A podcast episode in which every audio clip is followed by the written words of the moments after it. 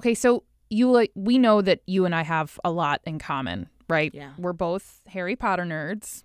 Yeah. Yeah. I'm not embarrassed. no, me neither. I'm proud. We both love Steven Universe. Hell yeah. Also proud of that. We both love baking stuff. Uh, British Bake Show for life. Okay. Yes. And we're both hosts of the same podcast. Yes, but there is a key difference between us actually as hosts. So you're full time at KUW and I'm a freelancer. I actually live in LA these days. And there are so many things I love about being a freelancer. Like, one, I get to choose to spend time on things that I believe in, like fighting sexism with BTSW. Mhm, It's my favorite for real. And frankly, full time jobs just still don't have enough vacation time. Like, we gotta work on that, America. It's it's absolutely wild to me that we only get two weeks to work on ourselves a year. Yeah. I mean, it's weird. That's fair. Another like sparkly perk of freelancing is that I don't have to go to all those meetings that you have to go to, Jeannie. Oh, you yeah. know? I do go to a lot of meetings, don't I? For real, for you do. I feel like whenever we're, we're we're connecting, it's like I'll be there in the three minutes between the meetings that uh, I live in. Um, and let's be right real. Like right now, I need that flexibility because I'm raising my son. Yeah. I mean, obviously, you can tell that I I agree with you. And t- if I'm com- being completely honest, there are times when you know you say like I can't make that phone call, I can't do that thing because I'm at the pool with my son. Mm-hmm. You know, and I think like, dang, it's 11 a.m. on a Tuesday. I would love to be at the pool with my kid right now instead of in this conference room. You know. And also, I mm-hmm. have to say something. I know you think you're bad at keeping track of everything, but terrible, terrible. I I don't agree with you. I feel like you do it all really well. Like that's how I'm perceiving it. I don't Oh, even thank you. honest to God, because I don't know if I could do it. I don't know if I could keep track of everything as well as it seems like you do. I very, very, very much need structure and predictability. And overall, there are not a ton of variables in my everyday life. I know where I'm supposed to go every day. I know how long my commute usually is. And generally speaking, I know how many meetings I'm going to be in each day, generally speaking. Yeah, and that's the thing though. So having to be the boss of your whole life is really, really hard. I'm the manager and the whole staff. Nothing can fall through the cracks without the fingers pointing right back at me.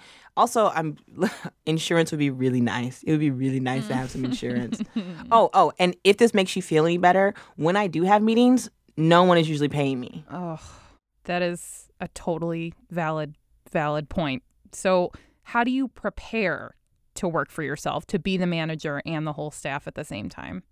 My, oh, you're still talking to me. Okay, if this if we're talking about me, this is so embarrassing. I didn't do anything to prepare. Like, ugh. Sometimes I still wonder if I'm still prepared. What am I doing? Well, let's talk to somebody who has some answers, huh? Oh, when you talk like that, I can't say no. Ah! This is BTSW. Battle tactics for your sexist workplace. I'm Eula Scott Bynum. And I'm Jeannie Yandel.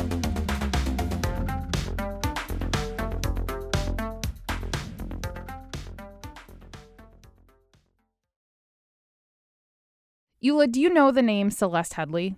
Oh yeah, yeah, yeah. Where do you know her from? For me, it's from the amazing podcast Scene on Radio, which I usually spell out for all my friends. Yes. Um, and it's they have a they have a series called Men about masculinity, and oh my gosh, it just was amazing. Yeah. It was amazing. What about you? I feel like I have known the name Celeste Headlee for a really long time. Um, she's kind of a legend in public radio.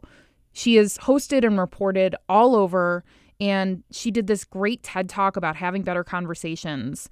Which will save this planet. Oh, yes. And then, kind of the big thing that I knew her for is she was, for a while, the co host of this national show called The Takeaway. Um, but it was not a great situation for her. Celeste says that her then co host, John Hockenberry, was abusive. Right, and she wasn't the only person that said that. I mean, that guy doesn't host the show anymore because a bunch of women said similar things about him. That is true. Yeah. And Celeste says that experience on the takeaway was part of why she decided to become a freelancer. She doesn't call it freelancing though. I often say I am my own boss now, Ooh, Yay. yeah. which is how I see freelancing, right? I mean, mm-hmm. a lot of people come to freelancing for a different reason, but the end result always is is that you're finally in charge of yourself for good or ill. Mm-hmm. Yeah. So freelancing hasn't been the bulk of your career. You used to have a job co-hosting the show Takeaway, the Takeaway, excuse me, a national public radio show. And what were you dealing with there? Oh, so um, I mean, I guess I might as well talk about it since it's headline news. um, you know, that was a three years of my life that was, you know, it was pure hell. Um, I was co-hosting with John Hockenberry. He's a veteran in the business. He's someone that I had respected and looked up to until I worked with him, and he's uh, just abusive. I I was unaware of the sexual harassment and sexual assault I didn't know that was going on. It was happening to people who were lower in rank. Um, that doesn't excuse it. I'm just saying I didn't know it was going on. But I did know that I was bullied and harassed on a daily basis and ended up losing my job to John. Um, and that both of my friends and um, very esteemed colleagues, Farai Chideya and Adora Udoji, had experienced the same thing. So um, after I left the takeaway, I basically became a freelancer. You know, in fact, my whole career when I was at NPR, they never once put me on salary. Mm. Oh wow! They, I was a contractor, always. And, and when I say on salary, you're on salary, you know, because you have a contract. But I mean, you're a contract employee. Um, right. So that whole time, years and years and years and years, I I had to always make sure they had re-upped my contract so I didn't lose my health benefits every time. Oh. So, you know, it's kind of like, what do you mean by freelancer, right? yeah, right. right. So, why exactly would you say you decided to work for yourself? You know, there's a, a number of reasons. Because um, it's a really tough choice, right? I had fantastic mm-hmm. benefits at Georgia Public Broadcasting, same at NPR. Um, really mm-hmm. good retirement, very strong health benefits, all that stuff. You're leaving security. So it is a tough decision. But you know, in 2012, when I left the takeaway and went to NPR as as a basically full time guest host, that was the first time in my 20 year career that I made was making the same as the men in my same job description. That was the hmm. first time. And then I got to Georgia Public Broadcasting and I went right back. I, w- I suddenly found myself making 20,000 mm. less than the man Damn. in a similar position.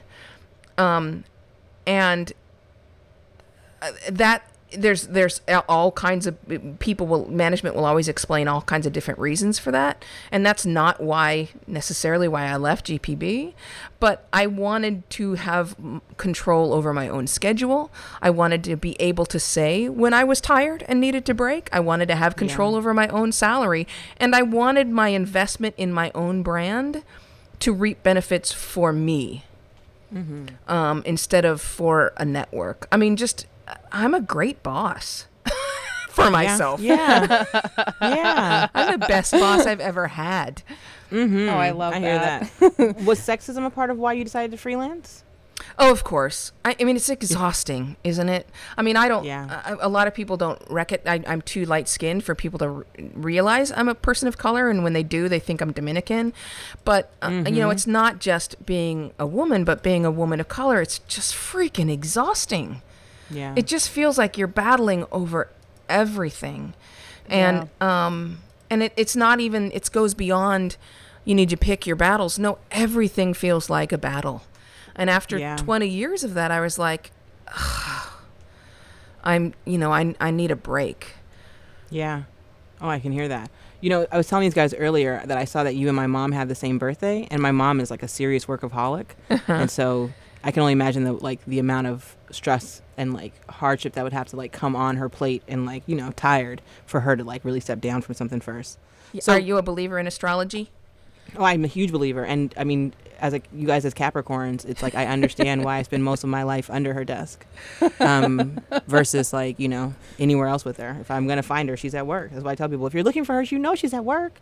Um, yeah, I, I'm, I'm afraid my son would probably say the same thing. He says I have yeah. trouble knowing how to relax, which is basically what my second book that comes out next year is about my struggle mm-hmm. to figure out how to relax. Um, yeah. Oh, yeah. I'll, I'll pass it on to my mom. She's retired and working like full time right now. She just retired last year. Yeah. and, um, so, but yeah, you can appreciate how many hours I must have been working.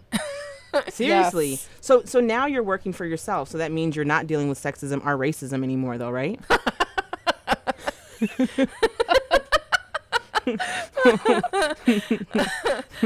Yeah. No, no. Are you this hard on yourself? Like, is your new is your new boss mad mad bias? I would have to be independently wealthy for that to be mm. true, right? I still have to work with clients. I still have to work with corporations. You know, I'm st- I still have to engage on social media. I mean, what is more sexist and racist than that? Um, Girl.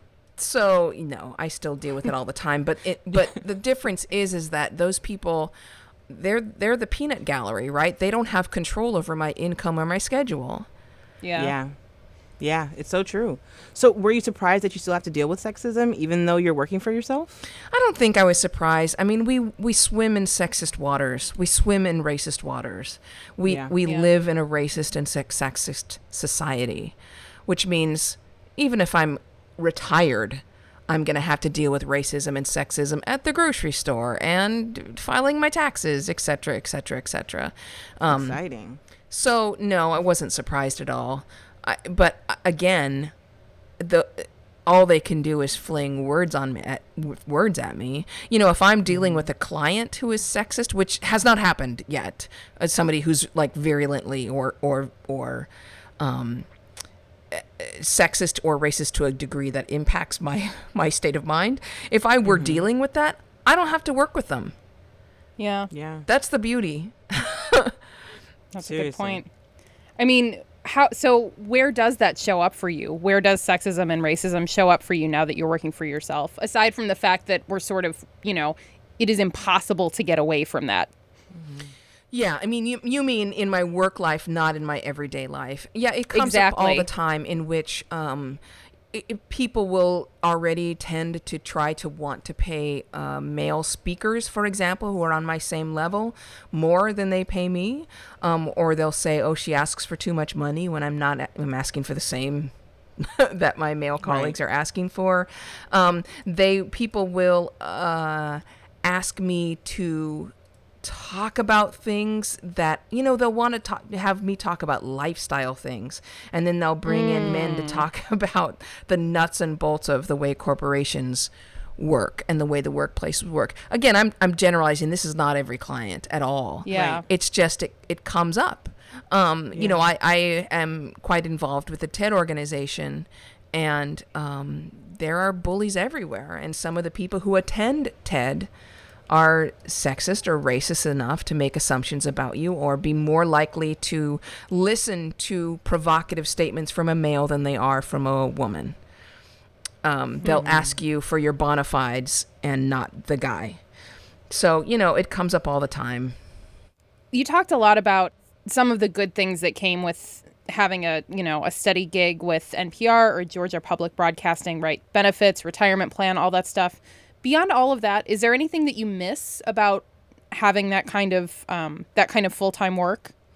if I weren't in a job where I interacted regularly with lots and lots of people, I would probably miss that. I, Yeah. I don't because I do work in a job where I'm constantly with people.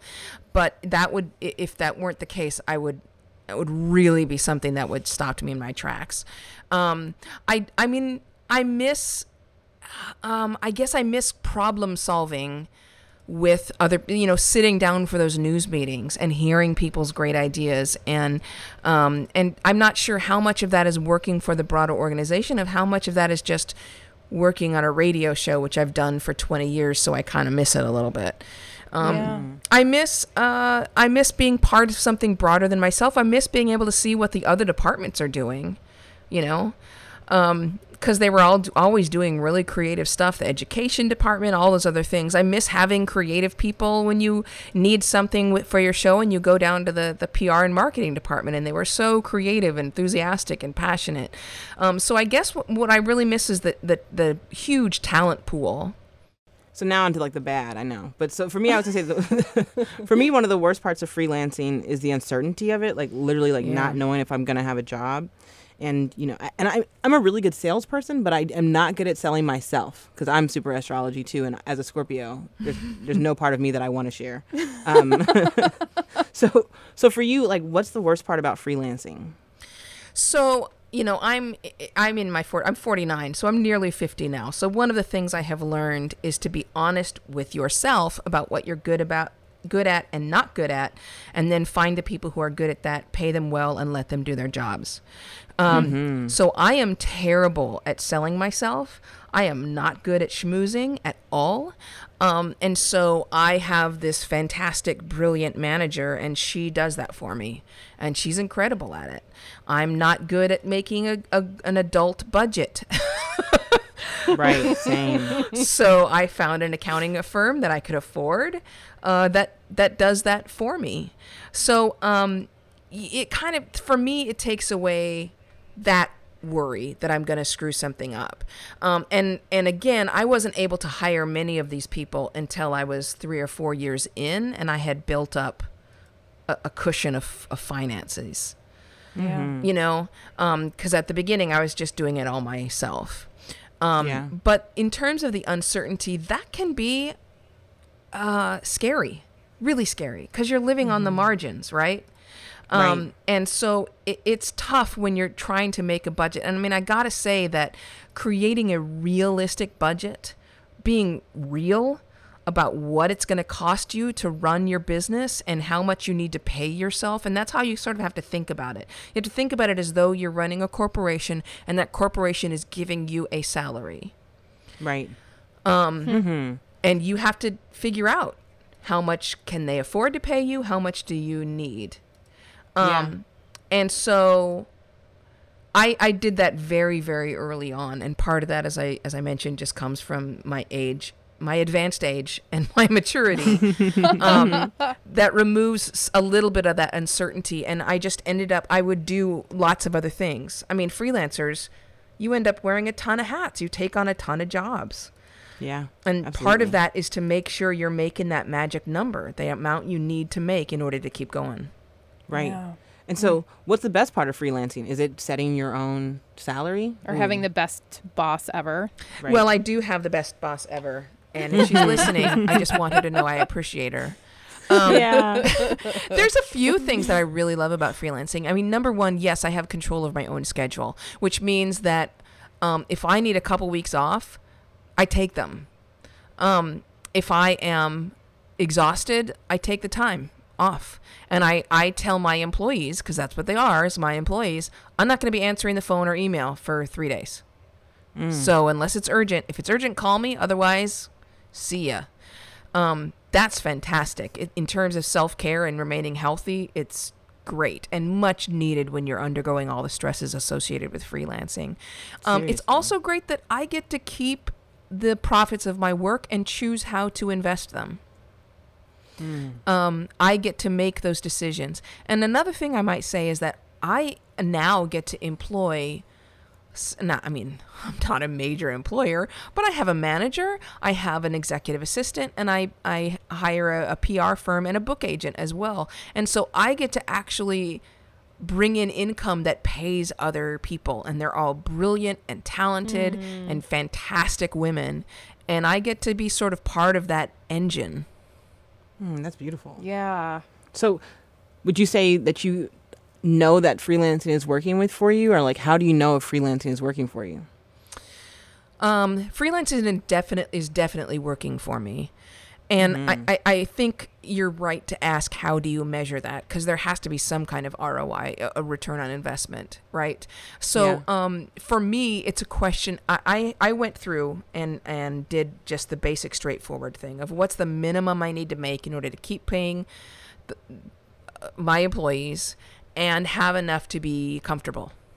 Um, I found that number, and if I'm making that number, then financially, uh, freelancing is working for me. The other thing was, am I healthy? Yes. And um, up until this year, the answer was no. Um, I was having to work so much. I flew f- 90,000 air miles last year, Oh my gosh. um, and I was not healthy. No. So- no, all that recycled air, you couldn't have been. Oh God, it's horrible. Um, so, uh, you know, it has taken me some years, obviously, to figure out where that balance is, and to become successful enough where I can now say I'm only going to fly twice a month, which I feel is still a lot. Yes. but uh, if you saw my schedule from before, you would faint. Um, Right. But I can put those limits on it now, and um, that I wouldn't be able to do if I were not the master of my own destiny. You know. Yeah. I appreciate that idea of thinking about measurable goals like how healthy am I as a goal that you achieve over time rather than a goal you sort of immediately meet, right? As soon as you sort of decide that you want to work for yourself. And I bring that up as, you know, somebody my partner's a freelancer and we've had lots of conversation about like what does health look like? How do we know this is sustainable? All of that stuff. And it didn't occur to me for a long time that like this is something you get after a while. You don't like immediately find it. Hmm. No, and you don't even know what those limits are yet. It Yes. takes a little while to know. You know, like I I literally had to figure out how much sleep do I actually need? You know, when you're you're working for hmm. someone else, you spend so many years getting up at a certain time because that's when you need to get to work. Right. But when you're making your own schedule, it, it takes a little while to sort of figure out, okay, well, if those limits are off, then what is the ideal sleep schedule for me? Yes. A nap at two. Yeah, I mean, it maybe if that's if that's what your schedule is. And also, I had to sit down and figure out. And you know, it's it's funny. This is almost exactly what this this next book is about that I finished writing. It, it was about figuring out how many hours can I actually focus every day. If not, That not- is so important. yeah, if I'm not required to sit at a desk or in a radio station for eight hours a day, then how many hours can my brain focus? Yeah. When does this, the work start deteriorating and I need to get up and step away? Right. And Mm-hmm. that, it just takes time. Oof. Yeah. So speaking of books, so you've written a book about how to have better conversations Yeah. too. And a key piece of, of that is that being like a better listener, actually like paying attention to what the person across from you is saying or wherever their voice is coming from. But did you have to listen to yourself when you came to making a decision about being a freelancer? Yeah, you know that's it's interesting. I'm a Buddhist, a practicing Buddhist, and I I my practice is based on compassion, and and in that training, the one of the first things they tell you is you cannot have compassion for others until you learn to be compassionate to yourself, and it's the same thing with listening, because you cannot truly listen to others until you have learned to listen to yourself. And one of the things that blocks us from listening is that um, we're not a, truly aware in the moment and know what's going on. So we sometimes get distracted by our own thoughts. Um, and that pulls us away from listening to where if we are really paying attention even to what we say, which we don't, right? I mean, Yeah. oftentimes you'll walk away from a conversation and say, "What? What did we talk about?" Um, yeah. yeah, we don't even pay I- attention to, what we're saying, let alone what the other person's saying. So, Mm-hmm. yeah. I'm laughing because I did that at least twice today so far. yes. we uh, my family we ha- we run an Airbnb out of our home and right now we have a family friend friend who's staying with us and the other day he and I were talking about the internship he has here working for T-Mobile and the stadium the baseball stadium Uh-huh. and uh, he was saying that his boss is a really distracted person that uh, he was told even before his interview it's a, a little weird to work for this white man because he's not very focused and he almost doesn't pay attention to you when he's speaking to you. And he said during the interview he had that actual interaction where the dude didn't really speak to him. And he said now though that i'm on the job i recognize that he just has a lot on his plate. Um, and i said do you think he need, they need to hire him an assistant? And he said well i don't think he needs an assistant. We did just hire a girl and I was like, wait. I was like, oh, I'm, and I busted up laughing. And he was like, what? And I was like, you, you know, you say he doesn't need an assistant, but they, you just hired a girl. You're almost putting the same into the same box. And he was like, I didn't know what I said. I didn't. He said, when you say it Yeah. back to me, when you say it back to me, I hear it and I see, I hear how that sounds. But Wow. I didn't think of it at all that way. And I was like, if her job title is an assistant, bro, she's not supposed to do any of his work at all, Exactly. girl. and the women in your office aren't supposed to be the one that plan birthday parties and bring in the cupcakes. Just no, FYI. but also you have to, and you have to listen to what you're saying. yeah. like if you're if you're gonna be living that light you know young millennial progressive you actually have to listen to what comes out of your mouth bro Yeah, and not just millennials. It, it it's every generation doesn't listen to what's coming out That of their would be mouth. In fact, research shows that the smarter you are, the worse you are in conversation, and part of it is because you think you know what they're going to say. Oh. Oh, that's fascinating. Yeah. Ugh. So your listening skills go down. Wow. And frankly, just one more thing in in in defense of millennials, not that you were attacking them. No, no, no. Um, millennials are actually better listeners than baby boomers. Mm, we're all cheering. Yay! So yeah, you know, we're excited No for that. millennial hate, please. No, no, no, no, no, no. I'm not a millennial, but I'm thrilled to I know am, a, that. I am a millennial, so I'm amped. Oh my gosh. Well, okay, so I mean, as we're talking about talking and not listening to yourself and having to listen to other people, um, you told us before that one of the ways sexism can show up for you as a freelancer is you get lots of unwanted advice from men. So I don't know why I can't say that without laughing, but I mean, how do you approach those conversations? I I mean, I usually just don't engage. Um, Fair. it's just not worth my time. Um, every once in a while, I'll get really shirty with them and and say, you know, I I I've actually read that study. In fact, if you've read this, this, this, this, and this, you know, these are the kind of things I came across when I wrote the book. You know, it's interesting. I actually had once where I posted an article that I'd written. And hmm. a, a guy on Twitter responds and says, Did you even read that article? He said hmm. this. God damn. And I was like, he didn't say anything. I wrote that article. bruh. So yeah, I've read it. Um, yeah, and Wow. and then what did he say? Nothing. He did not answer Yeah. back. Well, and the other thing is that when you when you you know when you actually study the brain, there's no good way to give unsolicited advice. Unsolicited advice is pretty much well, almost always interpreted by the brain as an attack. We don't enjoy it. So Yeah. it's best to to not. Mm-hmm. That is, I think that probably really resonates with both of us. Yeah. Oh, that totally. makes a lot of sense. It mm-hmm. certainly feels that way. Oh yeah, I feel attacked all the time. so totally. Ugh. I mean, one of the things that we've heard from other guests on other episodes is that they think about what it looks like to sort of stay on the job and try and change things from the inside. Do you ever feel like you've maybe stepped out of that fight because you work for yourself now? Oh, yeah. And and Yeah. I am totally open to my employees changing things. In fact, I hope they do. Mm-hmm. Hell yeah. Absolutely. oh yeah. It I just you know, I hate to go back to the battle metaphor, but it just felt like I was constantly battling. Not just battling, but having to justify myself and Yeah. argue for myself and be my own advocate. And I kept wishing, when am I gonna get a manager that is that advocates for me? Yeah. That doesn't come back to me and say, What is going on with this? but instead says, You know what? So let's know what she's talking about. This may seem a little, you know, unexpected, but let's let her try it out. Let's give it a go. Um, I would have loved management that trusted me like that. And I and I felt I'd earned it. So yeah, it's it's much better because again, my boss trusts me implicitly Yeah. now and lets me fail over and over without giving me a bad performance review. Um, And allowing you to fail is, is kind of what empowers you. I need to know I can try stuff out. And if it doesn't work, it doesn't work. You know, uh, what Edison has supposedly said, I didn't, you know, invent the uh, light bulb or whatever. I found 10,000 ways that didn't work.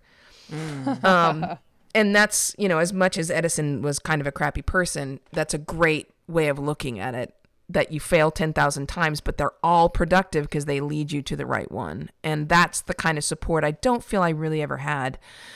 Well, I don't want to say really ever had because one of my managers is probably going to complain and say, "Hey," and Right. more my lack of memory than anything else. But um, it was a battle all the time, all the time for resources, for for uh, uh, changes to format, anything like that. It was always a battle.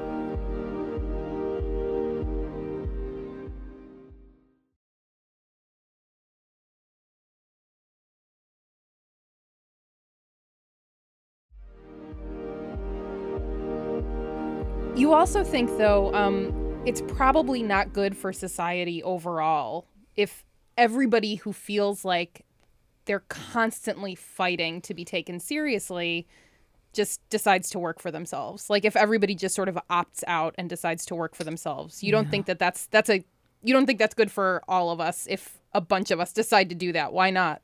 Well, I mean, look at it this way.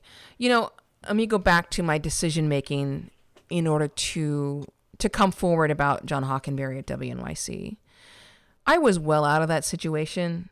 I was already preparing to work for myself when I made that decision, meaning that it, it, didn't benefit me to do that. But my thought process was I wish someone had done this for me.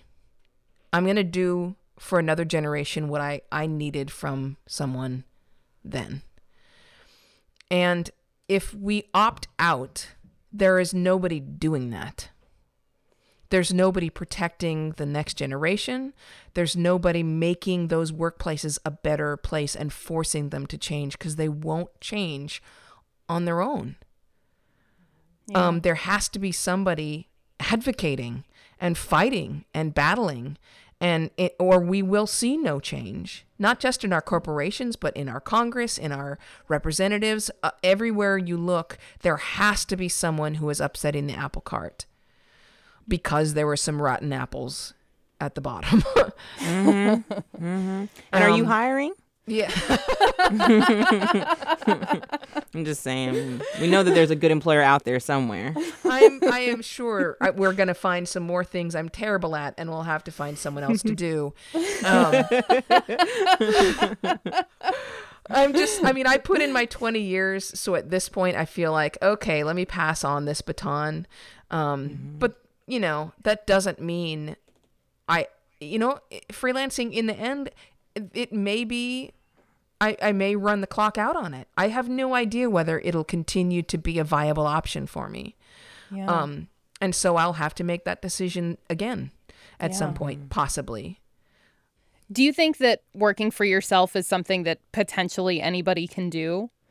No. Um, not at all. I mean, I'm I'm lucky because again, I'm working in a business where I'm constantly having social interaction. One of the things I hear from a ton of freelancers, and frankly, this was true when I was a correspondent for NPR, and I was had I worked from my home in Detroit, and anybody I interacted with was over the phone. Right? It was lonely. Yeah. And even that's with like grabbing your kit and constantly going out to interview people. So you have to find ways to have social interactions. Freelancing most likely will not work for you if you don't schedule in social interaction. the other thing is that I am um, very self motivated. Um, mm-hmm. Um, so I don't need I don't need somebody imposing deadlines on me. I impose my own deadlines. Yeah. Um, and that's not true of everybody. You and mom, freelancing will not work for you if you don't know how to structure yourself or motivate yourself or make deadline make arbitrary deadlines for yourself. Mm, no, I can I mean thinking of my mom and you having the same birthday, I think about how my mom was like student body president and like class president, and like that's all because you actually know when you have to turn in the paperwork for that. And um, I, I every year was like, I'm gonna try out for cheerleading, and then every year would be like, was that today? Was that yesterday? and, and and and now somehow I freelance for myself, which you know, obviously I barely meet any di- deadline in the world. Um, and so one thing, so those are all things I'm terrible at. But you were saying that you're bad at like social media and logistics and scheduling in some ways. And um, the list goes so, on. right, right.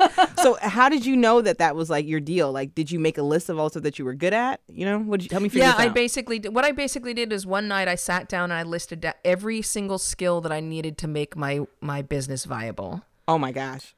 Every single one. Yeah. And I did that by writing down what are the tasks that have to be accomplished in an, in an average week. Mm. Like what are mm. all the things that need to be done? Um, and then I transferred that over into the skills. And you know, we all know if we're being honest with ourselves and there's nobody else in the room we're trying to impress, you know if you're good with money or not. Right. Um, and oh, I you, appreciate that. You suck it up and you find someone who's good at it. And you find somebody who's good at it at your price point because you can. You know, I mean, yeah. even if you end up hiring a, a graduate student who just needs a little bit of extra money, you can find the right person to do your social media.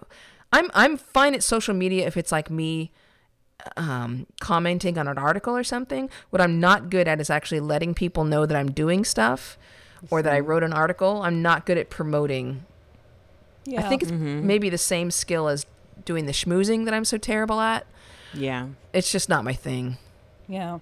So, what tactics do you have for someone considering moving into freelancing? Like, how should they think through this before setting them? You know. I mean, again, am I assuming that they already know what it is they want to do as a freelancer? Well, that's an excellent question. Yeah, yeah. They probably know. I mean, the average person when they're talking about it, they're going like, "I've looked at every other option, and it looks like I'm going to be um, making these backpacks on Etsy." yeah, and Um, what I would say is don't quit your day job yet. Okay. D- start on the side because your business will start small. Mm-hmm.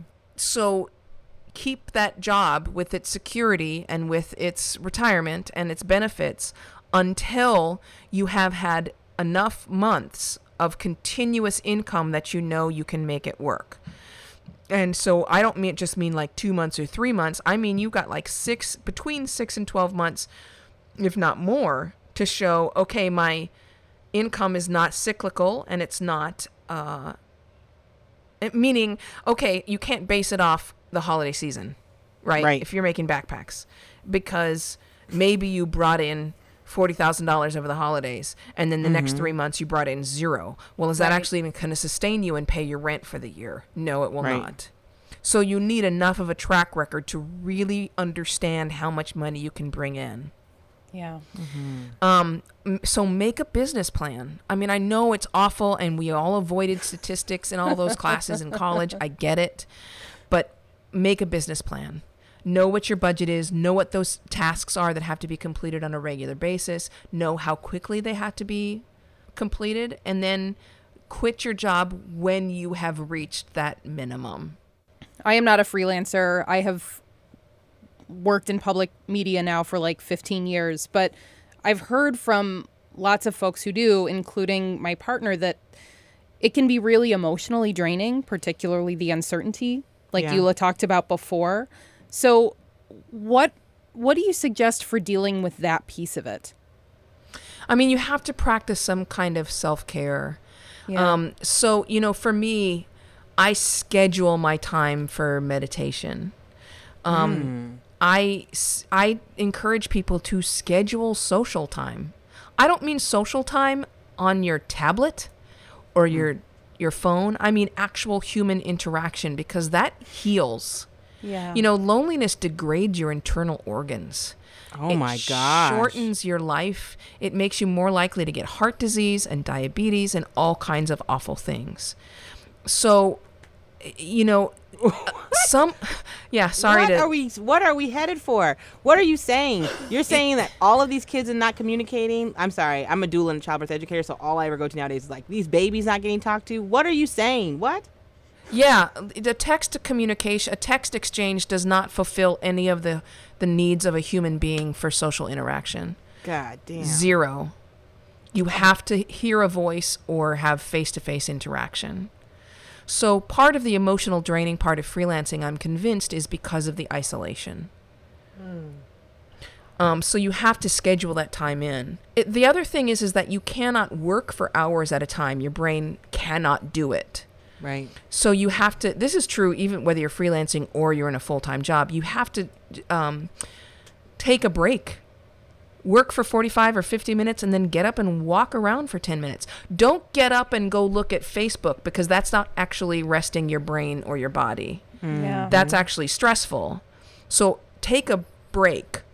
So, could you ever see yourself returning to, additional, tradi- to a traditional workspace? And what would that workspace have to look like if you did? Um, yeah, I absolutely. You know, most of my life I have been in a traditional workspace. It's not like I've forgotten how to do it. Um, but I don't think I would go back disempowered. Um, yeah. I would make sure that uh, I report who I, I would be very careful about where I was in the organizational chart and who I was reporting to, and um, what my measurable measurables was. And I'll tell you right now, I am not taking a salary that's less than men in my field ever again for the rest of my life. So if you're out there listening and you're about to offer me something, don't even think about it. not We're happening. applauding over here. That's amazing. Oh, we've so enjoyed this. Oh my So gosh. much. Okay. Uh, Celeste Headlee, journalist, co host of Scene on Radio's third season Men, also host of the upcoming PBS show Retro Report. Thank you so much for talking with us. We have learned so much. Mm-hmm. It's been my pleasure. Thanks for all the good questions. Ooh. Thanks so much, Celeste. Have a good one. You too. Oh, oh wow. That was Yeah. incredible. Yeah. And did you hear what she said about loneliness? yeah. Girl, It degrades your internal organs. I know. I'm talking about can we put that on a bumper sticker? Can we tattoo it on my forehead? Maybe not mine, but like someone who's available. Listen, I have been casually telling every single person that I run into that fact. And let me tell you, I'm scaring children. I am shaming strangers. it is, uh, you know, it's happening. That's so funny. I'm doing the same thing. Like, I'm saying this, and then I'm really reveling in the expressions on people's faces when they're looking back at me. It's like, oh, you're wise. And also, I'm a little afraid of you. It's kind of great. For real. Well, aside from that, what else stood out to you? Okay. So, you know, I'm not a freelancer, but I'm still thinking about what Celeste said about unsolicited advice, that it is mm-hmm. interpreted by your brain as an attack. That was so hmm. validating. And I'm thinking about my partner who's a freelancer and the amount of unsolicited advice they get about how to build their business. It's just kind of, oh God, it's exhausting just thinking about it. And then also what Celeste said about how many hours of work anybody can actually do in a day, that honestly felt sort of revolutionary. Like, really be honest with yourself about how many hours of work you can actually do versus when the work starts deteriorating. I never think about my day like that. Right. How can you apply that to like you having a real job though, like a nine to five? It's a re- honestly, that is the thing I have been thinking about since we talked to Celeste. Like, okay, how do mm-hmm. I apply this in my everyday life? How do I apply this at my job? Because I feel like it's really important. Yeah. Yeah. What about you? What stuck with you? what I mean, you know what stuck with me with this one, the downside of freelancing and how if with all of these women leaving the workforce, it doesn't leave a lot behind to create change for the next generation. Hmm. And you know, one of my biggest goals in life is to make this place better for all of us, find some peace in some spots.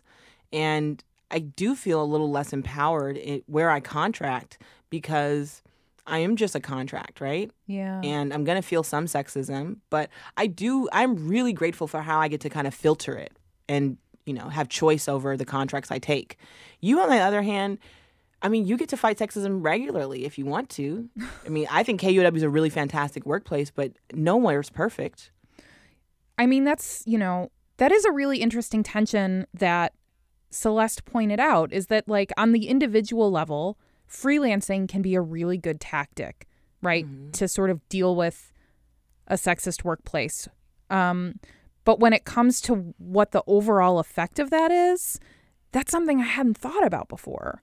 What does that mean for like a traditional workforce when so many people get pushed out that there's not a lot of people agitating for change left over?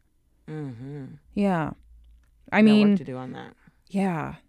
It kind of makes this next question feel really, really pertinent. Mm. yeah. So, in this long uphill battle of fighting sexism at work, either as a permanent staff member or as a contract employee, For real. if I pull my load, will you pull yours? Hell yeah. Awesome. I'm signing that contract.